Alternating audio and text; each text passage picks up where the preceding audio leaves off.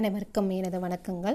நான் உங்கள் சுதா. இன்றைக்கி நாம் பார்க்க போகிற தலைப்பு ஃப்ரீடம் இஸ் நாட் ஃப்ரீ ரொம்ப அழகான தலைப்பு.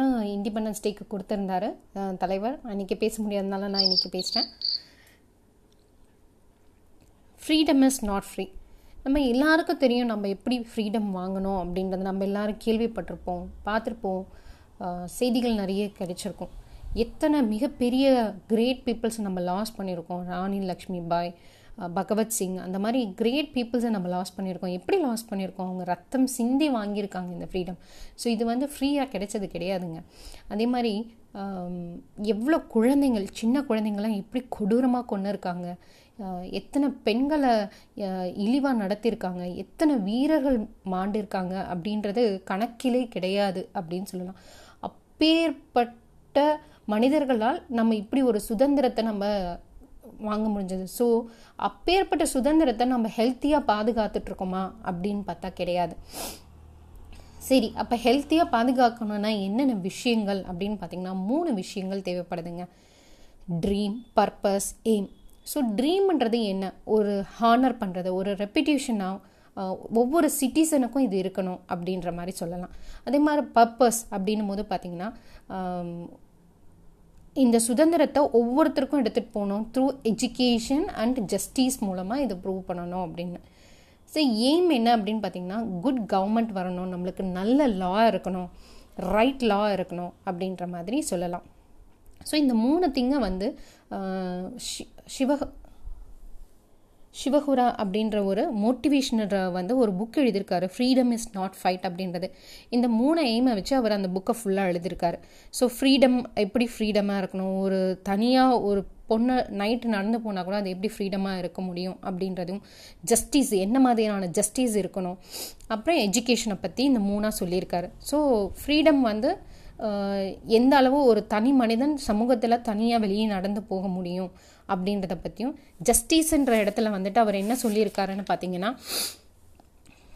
ஜஸ்டிஸ் ஆர் பெயில் அவுட் அப்படின்றாரு. அதாவது ஒரு பர்சன் பணம் இருந்தால் இன்ஃப்ளூஷனாக இருந்தால் அவன் வந்து மணி பே பண்ணிட்டு வெளியே வந்துடலாம் ஜாமீன் வாங்கிட்டு அதே ஒரு ஏழ்மையான மனிதன்னா வாங்கிட்டு வர முடியாது. அவன் தப்பே செவல்னாலும் அவன் பனிஷ்மெண்ட் அடையிற மாதிரி ஆயிடுது அந்த இடத்துல. அதே மாதிரி இந்த சட்டம் அப்படின்றது பார்த்திங்கன்னா எல்லாருக்கும் ஒரே மாதிரி இருக்கணும். ஜென்ரல் பீப்புளுக்கும் அதே மாதிரி இருக்கணும். ஹையர் லெவல் அந்த மாதிரி பர்சனுக்குன்னெலாம் தனித்தனியாக இருக்கக்கூடாது. It should be equal uni யூனிஃபார்மாக இருக்கணும் அப்படின்ற மாதிரி சொல்கிறாரு அதே மாதிரி கராப்ஷனான நம்ம ஜஸ்டிஸை வந்து மாற்றணும் அது எப்படி மாறும் அப்படின்னு பார்த்திங்கன்னா நம்ம லேர்னிங் பண்ணுறதுனால தான் அதை மாற்ற முடியும் அப்படின்னு சொல்கிறாரு ஸோ நெக்ஸ்ட்டு அந்த ஜஸ்டிஸ்க்கு அடுத்து என்ன கொண்டு வராருன்னா லேர்னிங் சொன்னதுனால எஜுகேஷனை கொண்டு வராரு இப்போ இருக்க எஜுகேஷன் குட்டாக இருக்கோ பேடாக இருக்கோ ரைட்டாக இருக்கோ ராங்காக இருக்கோ ஆனால் அதை நம்ம படிக்கணும். அதுதான் இப்போதைக்கு. ஏன்னா படிக்கவே இல்லைன்றதுக்கு பதிலாக ஏதோ ஒன்று படிக்கிறோமா? அப்படின்றது தான் so it is better to get wrong education than to be uneducated அப்படின்னு சொல்கிறாரு சிவகோர்.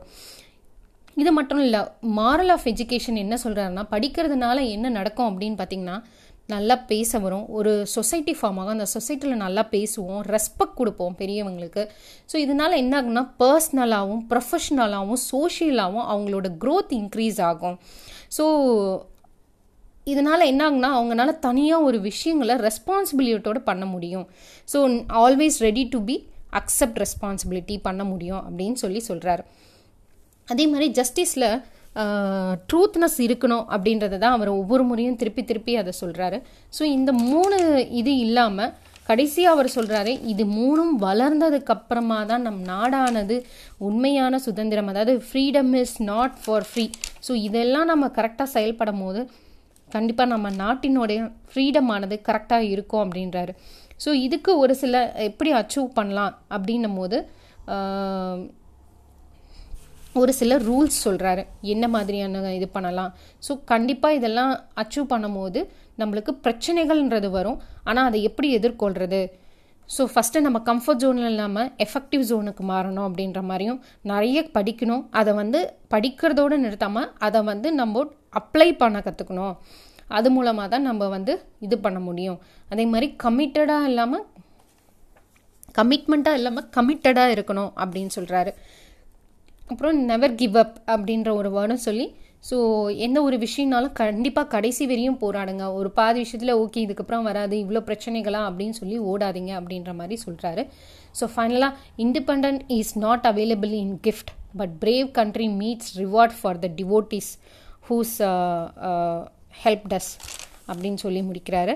ஸோ நன்றி வணக்கம். மீண்டும் இன்னொரு தலைப்பில் சந்திக்கலாம்.